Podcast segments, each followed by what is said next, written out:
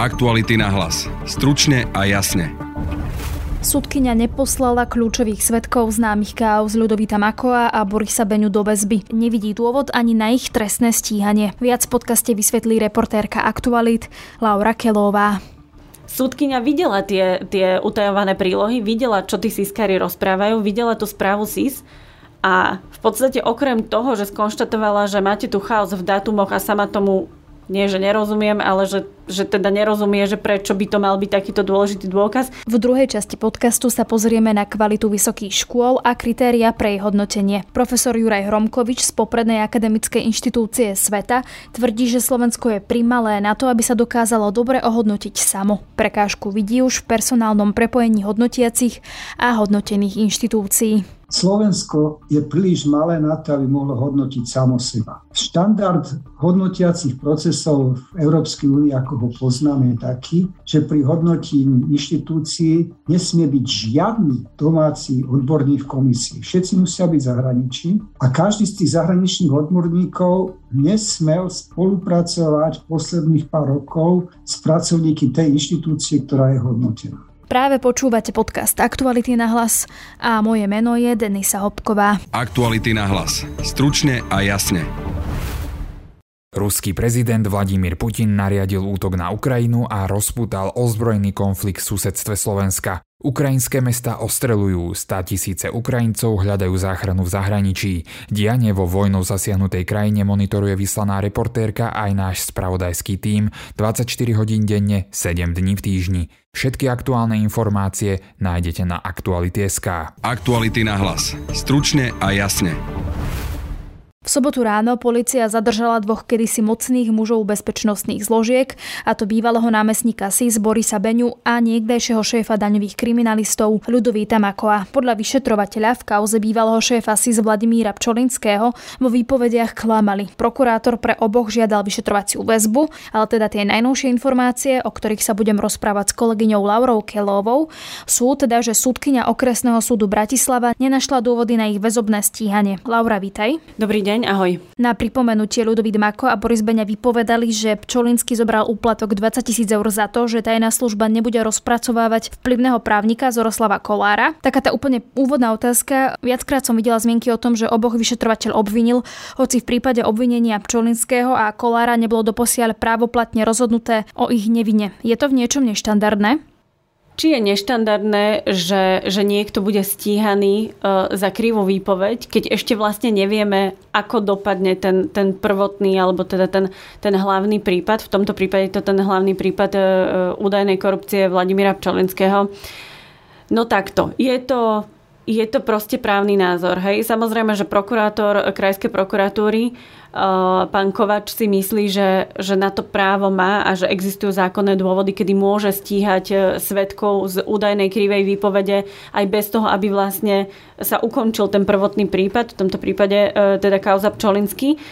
No a súdkynia, ktorá rozhodovala o väzbe, sa nakrátko zmienila aj o tejto právnej problematike, len tak zhrnem v krátkosti, aby som tu, tu nezaťažovala prílišnou legislatívou, že podľa súdkyne je to do istej miery možné, ale museli by to byť také nespochybniteľné a také pevné a, a silné dôkazy o tom, že naozaj tí svetkovia sa dohodli, krivo vypovedajú alebo úmyselne klamú e, s tým, že chcú niekomu privodiť trestnú činnosť. E, ako príklad uviedla napríklad, že odposluchy alebo kamerové záznamy a, a, a niečo obdobné, že to by museli byť také silné dôkazy, že je ne, nespochybniteľné, že tí svetkovia naozaj klamú. A Súdkynia Havloňová z okresného súdu Bratislava 3 hovorí, že tento prípad a tie všetky dôkazy okolo Makoa a Beňu e, nenasvedčujú tomu, že, že ide o takýto prípad. Jednoducho tvrdí, že Krajskej prokuratúre sa nepodarilo preukázať alebo teda nazbierať také prelomové dôkazy, aby sme s istotou vedeli povedať, že áno, oni si na Pčolinského vymysleli túto kauzu úplatku. Pripomeňme si možno teda, v čom podľa Krajskej prokuratúry v Bratislave Beňa a Mako klamali e, v tých výpovediach a za čo teda prokurátor požadoval tú väzbu? Podľa Krajskej prokuratúry e, Mako a Beňa klamali v tom, že vlastne ten úplatok mal byť pre Pčolinského a vlastne tvrdí, že napriek ich výpovediam neexistuje vlastne dôkaz o tom, že Pčolinský ako šéf Sisky bol naozaj ten človek, ktorý uh, tam niekomu zo svojich podriadených povedal uh, alebo cez niekoho povedal, uh, aby sa prestalo ako keby odpočúvať alebo sledovať uh, Zoroslava Kolára. A naopak prokurátor Krajskej prokuratúry v Bratislave tvrdí, že existuje celý rad dôkazov o pravom opaku, že Pčolinský neintervenoval, teda neloboval za to, aby sa skončilo sledovanie Kolára, dokonca, že on bol nejaký aktívny uh, alebo podobne. A, a uzavrel to s tým, že práve vlastne Siska nikdy nepoľavila v tom sledovaní a v tom zisťovaní informácií okolo Kolára, uh, čo výsledkom bolo, že, že Národná kriminálna agentúra, ako vieme, vlastne Zoroslava Kolára napokon aj zadržala a obvinila. Dnes ale nevieme povedať, že či to malo súvislosť e, vlastne so sledovaním Sisky alebo nie, pretože NAKA si pracuje na svojich prípadoch e, osve a či mala nejaké potrebné informácie od SISky, tak to sa my zrejme asi ani nedozvieme. Tam pokiaľ viem, mali byť nejaké výpovede zo SIS a aj správa zo SIS, ktoré mali vlastne, pokiaľ sa nemýlim, potvrdzovať to, že Mako a Beňa klamú. Vieme niečo o tom viac? No aj keby sme vedeli o tom viac, tak nemôžeme o tom príliš veľa hovoriť, lebo je to utajovaná príloha celej tejto kauzy, ale eh, keď eh, súdkynia Havloňová z okresného súdu Bratislava 3 rozhodovala o väzbe, tak sa nepriamo, alebo teda veľmi v krátkosti stručne eh, dotkla aj týchto dôkazov. A z tých pár odstavcov ako keby vyplýva, že sama nerozumie tomu, že, že prečo to prokurátor považoval za taký silný dôkaz proti Beňovi a proti Makovi, lebo ona sama to takto nevyhodnocuje. Tvrdí, že sú tam dokonca aj v tej správe SIS alebo vôbec v tých, v tých dôkazoch z tajnej služby, že sú tam nejaké dátumové nepresnosti, obsahové nepresnosti a, a práve naopak e, skôr ako keby poukazuje na to, že, že to vôbec ako keby neusvedčuje toho Makoa a Beňu.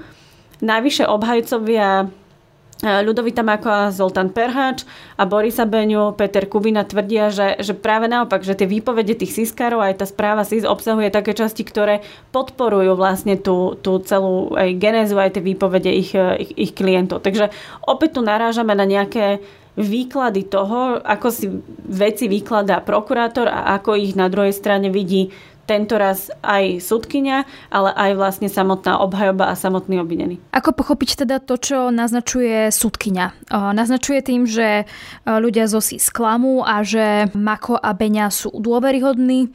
To by som úplne nepovedala. V prvom rade, súdkynia rozhodovala o väzbe ale ako keby nedostala sa ani k tomu, že či sú tam väzobné dôvody, e, či je obava z toho, že utečú, alebo že sa budú nejako navzájom ovplyvňovať, alebo že budú pokračovať v trestnej činnosti. Ona sa k tomuto celému ani nedostala, lebo ona najprv musela posúdiť, že či je dôvodné to stíhanie. A tam už vlastne narazila a tvrdí, že podľa nej to stíhanie nie je dôvodné. A teraz otázka prečo. No lebo tvrdí, že v celom tom spise nenašla jediný priamy dôkaz, alebo respektíve aspoň dôkazy o tom, ktoré, ktoré by podozrievali Makoa a Beňu z úmyselnej lži alebo teda z úmyselných klamstiev s cieľom privodiť eh, Vladimirovi Pčolinskému trestné stíhanie. Vysvetľuje to vlastne aj tým, že ona tam síce nejaké rozpory vidí, a nevylúčuje, že do budúcna to môže spôsobiť nejaké povedzme problémy, ale o tom celom e, musí v prvom rade posúdiť špeciálna prokuratúra, ktorá dozoruje kauzu Pčolinsky. Tam zatiaľ sa zdá, že oni ako keby tie rozpory medzi Makom a Beňom nevidia tak závažne ako krajská prokuratúra. A v druhom rade súdkynia odkazuje, že ona nemôže hodnotiť už teraz dopredu keď ešte nie je jasné, že, že čo bude s kauzou Pčolinský, nemôže teraz ona dopredu hodnotiť, že, že či tam tie rozpory sú závažné alebo menej závažné medzi Makom a Beňom. O tom by mal podľa nej rozhodnúť potom e, v prípade, že bude podaná obžaloba aj súd, lebo na tom súde bude chodiť e, Beňa, bude chodiť Mako, bude chodiť Pčolinský a, a budeme počuť, a aj my verejnosť zrejme, budeme počuť, že ako vlastne vypovedajú a či tie fakty, dátumy, e, opisy situácií, že či vlastne sedia a zapadajú zapadajú do seba. Áno, potom by niekto oponoval, veď ale svedčia o tom aj viacerí ľudia zo SIS a je tam nejaká tá e, záverečná správa, čiže ako tomu porozumieť? Áno, ale, ale na druhej strane vlastne vždy si musíme uvedomiť, že Vladimír Pčolinský práve pochádza z toho prostredia SIS. On pochádza z prostredia tajnej služby A, a v rámci tých výpovedí dokonca podľa uh, advokáta Petra Kubinu vypovedal aj človek, ktorý je právoplatne odsúdený za nepriamu korupciu v inej kauze, kde svedčil Beňa a Mako a môže to byť z jeho strany. Uh, môže to byť nejaká možnosť snaha o pomstu. To nie sú moje slova, to sú jeho slova, len, len teda ako predstavujem, že, že ako sa ako sa tie výpovede siskárov alebo exiskárov dostali vôbec do tohto spisu. A súdkynia videla tie, tie utajované prílohy, videla, čo tí siskári rozprávajú, videla tú správu SIS a v podstate okrem toho, že skonštatovala, že máte tu chaos v dátumoch a sama tomu nie, že nerozumiem, ale že, že teda nerozumie, že prečo by to mal byť takýto dôležitý dôkaz, tak zároveň hovorí, že ani, tieto, ani táto správa SIS a ani tieto výpovede SISkárov nie sú tým kľúčovým alebo tým priamým dôkazom toho, že Beňa a Mako klamu. Beňa a Mako sú kľúčoví svetkovia vo viacerých kauzách, teda nielen v prípade Vladimíra Pčolinského. Ak by teda sa e, potvrdilo, že krivo vypovedali napríklad, teda, mohlo by to vplyvniť e, ďalšie vyšetrovanie kauz, respektíve aj v tejto chvíli, keď vieme, že teda do väzby nejdú, súdkynia ten dôvod nevidí, tak môže to ovplyvniť nejak priebeh tých kauz? Mako a Beňa už sú svetkami v takých kauzach, kde už padol minimálne nejaký nepravoplatný rozsudok, napríklad kauza špeciálneho prokurátora Kováčika, tam vypoveda Mako rozsiahlo, tam je nepravoplatný rozsudok, alebo potom sú aj svetkami v právoplatne skončených veciach, napríklad kauza exiskára Gašparoviča s expolicajtom Výčanom. A teraz v týchto kauzách evidentne im súd zatiaľ verí a uveril, čo sa stane keby ak my nemôžeme dnes vedieť. Mohlo by to ovplyvniť e, súd, alebo, alebo mohli by sa stať nedôveryhodnými v očiach súdu do budúcna, ale to my nevieme vlastne povedať, nakoľko sa e, to preukáže, nakoľko budú tie informácie závažného charakteru, či sa podarí ich odsúdiť, e, pretože to je na začiatku táto kauza krivé výpovede, e, či ich v dohľadnej dobe naozaj akože súd odsúdi za krivú výpoveď. To všetko vlastne by sme len predbiehali a my nevieme, ako sa súd, e, lebo nevidíme ani do hlav e, sudcov, e, že ako by sa súd na nich pozeral. Určite, čo môžeme 100% povedať, že to bude ako keby náboj pre obhajobu v rôznych týchto trestných kauzách ako znedôveryhodniť, ako spochybniť, ako zhodiť zo stola, ako keby závažnosť tých vecí, ktoré vypoveda Mako a Beňa v iných rôznych kauzach ja neviem, očistec, kauza košč a, a ja neviem, podľa mňa sú to že desiatky kauz e, rôznych korupčných a, a, a tak ďalej. Čiže áno, určite to bude náboj pre obhajobu, aby povedali, že čo tu tento Mako a Beňa rozprávajú, však oni sú obvinení z krivej výpovede. No, nemôže to trošku zdiskreditovať aj týchto svetkov v očiach verejnosti, lebo dajme tomu, že verejnosť nevidí do toho, čo hovorí krajská prokuratúra alebo čo hovorí súd. Má v tom vlastne už chaos, lebo jedna strana hovorí toto a druhá toto. A možno aj niektorým politikom, či to trošku nenahráva, ktorí napríklad hovoria o tom, že uh, sú zmanipulovaní svetkovia. Politikom to dozaista teda pomôže, ale bez toho, aby som komentovala ktorým a, a akým spôsobom, ale však vidíme, že, že sa isté strany a istí politici v podstate chytajú čohokoľvek a vyťahujú a spochybňujú vlastne celé tieto kauzy. Či to ovplyvňuje nejako verejnosť, neviem. Na druhej strane ja si myslím, že je oveľa dôležitejšie, čo si myslí súd a ako rozhodne súd. A áno, mala by tomu verejnosť e, dôverovať alebo mala by verejnosť chápať, že ako súd rozhoduje, takže podľa toho by potom zrozumiteľne mali byť vysvetlené aj tie rozhodnutia súdov. To si myslím, že je oveľa dôležitejšie. A to práve preto, že verejnosť je svetkom tohto chaosu alebo tejto vojny medzi bezpečnostnými zložkami. Kde sa to posunie, ten prípad teraz? Krajská prokuratúra podala voči tomuto rozhodnutiu súdkyne stiažnosť. To znamená, že o tom bude na verejnom zasadnutí, na verejnom zasadnutí o tom bude rozhodovať Krajský súd budúci týždeň. Vtedy sa vlastne v podstate definitívne povie, že či teda idú do väzby alebo nejdú do väzby. No a to stíhanie môže ďalej pokračovať. E, prokuratúra nie je viazaná názorom súdu. Videli sme to už viackrát v minulosti. E, analogický prípad e, vyšetrovateľov Národnej kriminálnej agentúry stíhajú naďalej, aj napriek tomu, že Krajský súd povedal, že, že to stíhanie je nedôvodné. Takže to isté sa môže vlastne stať aj, aj v tomto prípade. Čiže počkáme, no a potom ešte teda samotný prípad Vladimíra Pčolinského, ten je teda v akom štádiu? No ten je v takom štádiu a to je vlastne také najzaujímavejšie okolo, okolo tejto celej uh, kauzy B, by som povedala, že, že prípad Vladimíra Pčolinského a ten jeho údajný úplatok, ktorý mal zobrať, je na konci. Tam vlastne už iba ako keby stačí, že si strany preštudujú spis a potom následuje, ak teda všetko, všetko bude nasvedčovať tomu, že sú tam dôvody na podanie obžaloby, tak potom by sa mala podať obžaloba. Ale do toho vlastne vstúpila žiadosť Vladimíra Pčolinského, ktorý sa opäť, ako v minulosti, tak aj teraz obrátil na generálnu prokuratúru a žiada to vlastne svoje obvinenie zrušiť cez ten známy paragraf 363. A na tom sa vlastne teraz aj sporia také zložky, generálna prokuratúra a špeciálna prokuratúra.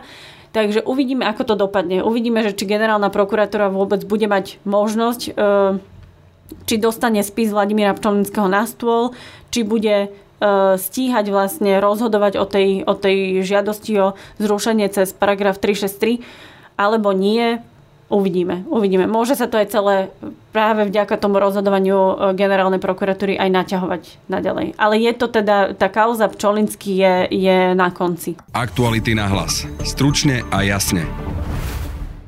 Pokračujeme druhou časťou dnešného podcastu a v nej sa chceme dotknúť hoc v čase vojny témy výsostne nevojenskej, no pre život a spoločnosť viac ako dôležitej a ňou je vzdelávanie a zabezpečovanie jeho kvality.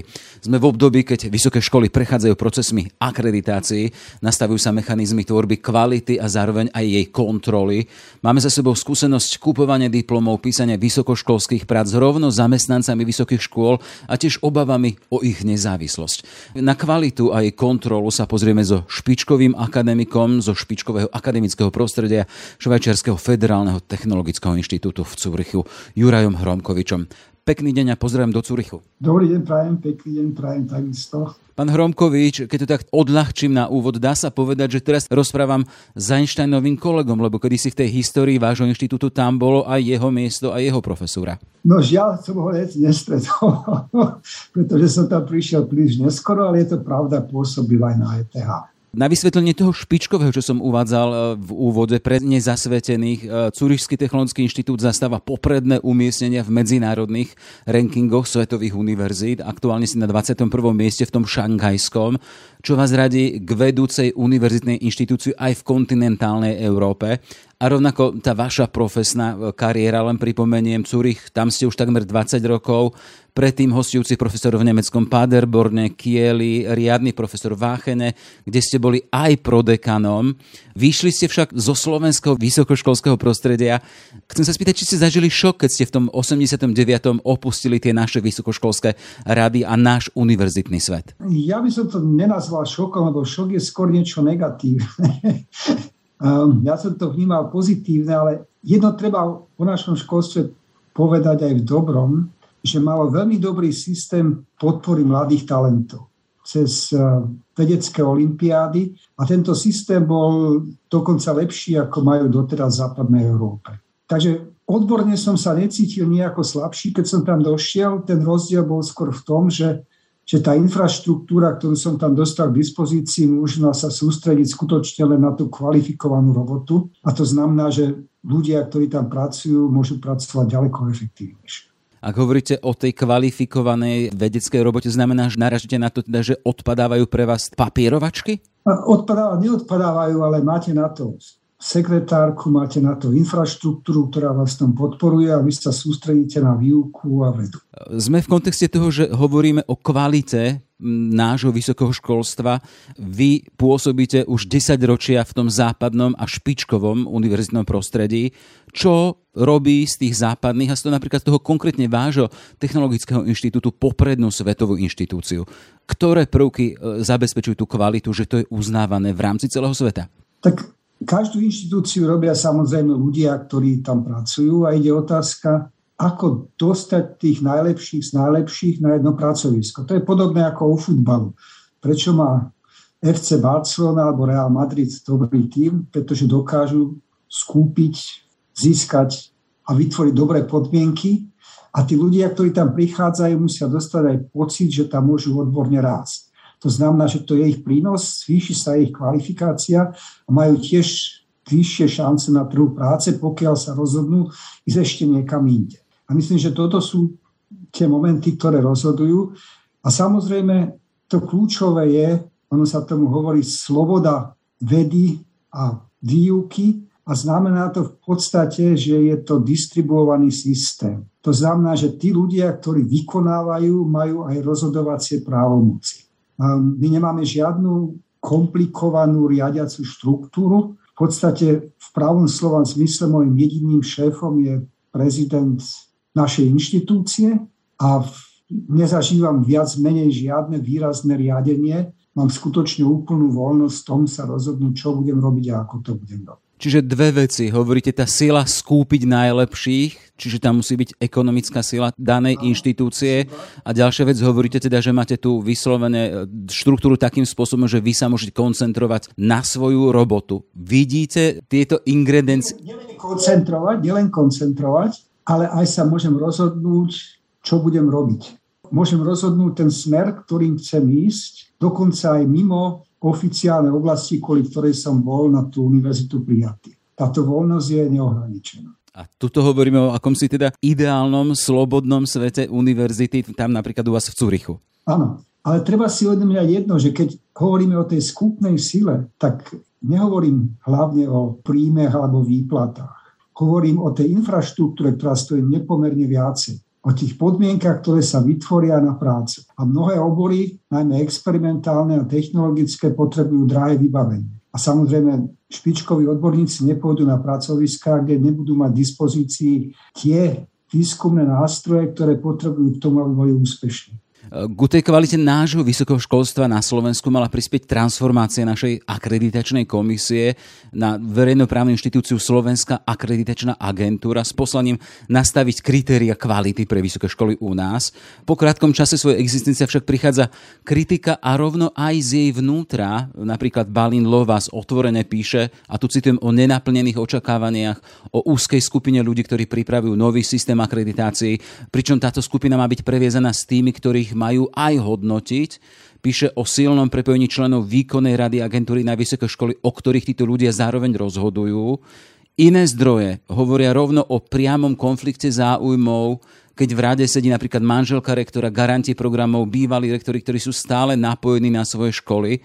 Ako sa vám toto počúva? Jedna inštitúcia, verejnoprávna inštitúcia, ktorá má hodnotiť kvalitu a vidíme, že aké má ingrediencie, prepojenie na tých, ktorých hodnotiť má. Pozrite sa, to je problém, ktorý sa už snažím komunikovať asi 30 rokov. Slovensko je príliš malé na to, aby mohlo hodnotiť samo seba. Štandard hodnotiacich procesov v Európskej únii, ako ho poznáme, je taký, že pri hodnotení inštitúcií nesmie byť žiadny domáci odborník v komisii. Všetci musia byť zahraničí a každý z tých zahraničných odborníkov nesmel spolupracovať posledných pár rokov s pracovníky tej inštitúcie, ktorá je hodnotená. A to je v podstate skoro zákon. Ja som prekvapený tým, že na Slovensku sa vôbec diskutuje o tom, či majú byť v akreditačnej komisii zahraniční odborníci. Tam by sa malo diskutovať o tom, či vôbec nie byť okrem zapisovateľa niekto zo slovenskej komunity v tejto komisii. Čiže popísaný stav je v poriadnym faulom do vlastnej brány. Vlastnej brány kvality. Isté, ale v podstate ten problém keď mu človek chce ísť na korene, tak nie je len o to, že aká je akreditačná komisia. Ide o to, že v podstate po založení Slovenskej republiky začalo sa budovať vysoké školstvo falošným smerom. My máme príliš veľa univerzít na malú krajinu. Tým znamená, že, že všetky univerzity v podstate dostávajú aj relatívne príliš málo peňazí. A musím povedať, že na Slovensku sú univerzity, ktoré nárokmi nemajú kvality dobrého gymnázia. A samozrejme v takejto situácii je veľmi ťažko konať. A na druhej strane treba povedať aj to, že súčasná konštrukcia Akadémie vied je tiež v podstate niečím, čo nemá dlhodobú perspektívu. To znamená, že my máme problém s príliš veľa vysokými školami a falošnou definíciou úlohy Akadémie vied. A tá falošnosť spočíva v čom? Poďme do zahraničia na skutočne špičkové pracoviska. My sa tiež nevoláme univerzita, ako ste už postrehli. My sa voláme, my sme v podstate akási švajčiarská akadémia. Ale pritom učíme ako univerzita a špičkové ústavy tohto typu v zahraničí nie sú otrhnuté od, od výuky, od školstva. Napríklad v Nemecku majú takú inštitúciu, Leibnizov inštitút, ktorý je v podstate akýmsi paralelom tiež našej akadémie, ale každý profesor, ktorý tam pracuje, má redukované povinnosti vo výuke, aby sa viac mohol venovať vede, ale musí minimálne 4 hodiny do týždňa učiť na nejakej vysokej škole, môže si vybrať návk. To znamená, že tí špičkoví vedeckí pracovníci pre ktorých sa rezervujú akademické pozície, nesú byť úplne otrhnutí od povinnosti učiť. A napríklad naša akadémia má dokonca zakázané školiť doktorantov, lebo to je úloha vysokých škôl, ale to by mala ich absolútna povinnosť. To znamená, že my máme základné chyby v konštrukcii. A druhý bod je ten, že akadémie, špičkové pracoviska v zahraničí sú malé a sú len pre tých absolútne najlepších ľudí, ktorí majú dostať špeciálne dobré podmienky na prácu. U nás je akadémia na to príliš veľká. My nemáme toľko špičkových ľudí, aká je tá akadémia veľká. To znamená, že akadémia by mala byť miestom, kde sa môže ísť možno dokonca len na dobu určitú, pri vynikajúcich vedeckých výsledkoch na 5 rokov redukovať výuku zo školy a ísť si sadnúť na akadémiu. Potom by to bola zdravá inštitúcia. Ale momentálne tak, ako je v tom množstvom pracovníkov, ktorý má, z ktorých len malý zlomok skutočne splňa tie podmienky na takéto niečo bez povinnosti učiť, je v podstate chybný, chybnou konštrukciou. A keď máme tieto, a tieto chybné konštrukcie, ktoré máme v školstve a akadémie, má jeden spoločný menovateľ. Príliš veľa vysokých škôl, príliš veľká akadémia, to znamená, že aj to relatívne malé množstvo peňazí, ktoré ide do školstva vedy, sa celoplošne rozdelí tak, že v podstate nikto nemá dostatočne dobré podmienky na prácu a stačí v podstate zredukovať netriviálna spoločensko-politická otázka akadémiou a množstvo vysokých škôl alebo minimálne dotácie do týchto ústavov tak, aby sa skutočne tým, ktorí podávajú vynikajúce výsledky, vytvorili vynikajúce podmienky a neodchádzali z týchto dôvodov do zahraničia. Vy v podstate, pán Hromkovič, e, kreslíte úplne taký iný základ. Keď staviame dom, tak už ten váš základ je iný pre akýsi iný systém a teda keď hovoríme o kvali- zabezpečovaní kvality toho nášho systému, ktorý má ten základ úplne iný, chcem sa vám spýtať, že čo by bolo schodným na to, aby sa tej kvality dostalo viac.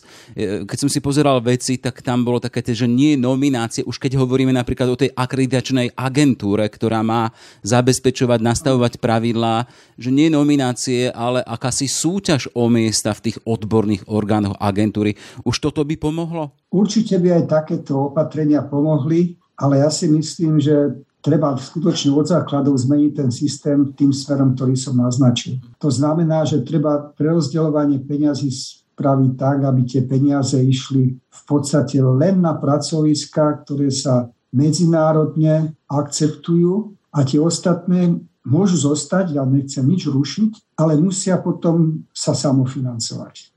Len sa chcem spýt... Myslím, že tento ekonomická páka, tá by dokázala zmeniť veľa, ale samozrejme politicky je veľmi obťažné ju presadiť, pretože politicky to vždycky znamená, že väčšina v podstate prestane dostávať peniaze a bude nespokojná a to je samozrejme vždycky politický problém. Už len na záver chcem spýtať, vy ste ochotní, pripravení podať svoju odbornú ruku alebo z toho, čo počúvam, vy ste maximálne spokojní tam, kde pôsobíte? Ja som spokojný tam, kde pôsobím, ale e, v podstate ten kontakt so Slovenskom mám stále a snažím sa pomáhať e, na rôznych úrovniach. Takže v podstate aj teraz som ochotný len len viete, ako to je? V podstate ja tiež nemám čas a chuť hovoriť do steny bez nejakej odozvy. A ja sa snažím komunikovať tento problém už dlhé roky, ale nič som tým nedosiahol. Samozrejme nechcem robiť alebo venovať čas veciam, ktoré neprinášajú žiadne výsledky. V tom okamihu, keď sa mi poskytne možnosť do tohto systému zasiahnuť v tom zmysle, že bude mať šancu dať čo zmeniť, samozrejme, že som ochotný niečo spraviť. Toľko teda Juraj Hromkovič z Curišského technologického inštitútu. Všetko dobré, nech sa vám darí. Ďakujeme za váš čas. Ďakujem vám tiež za rozhovor. Pekný deň prajem. Na dnešnom podcaste spolupracoval Jaroslav Barborák. Od mikrofónu sa lúči a pekný zvyšok dňa želá Denisa Hopková. Aktuality na hlas. Stručne a jasne.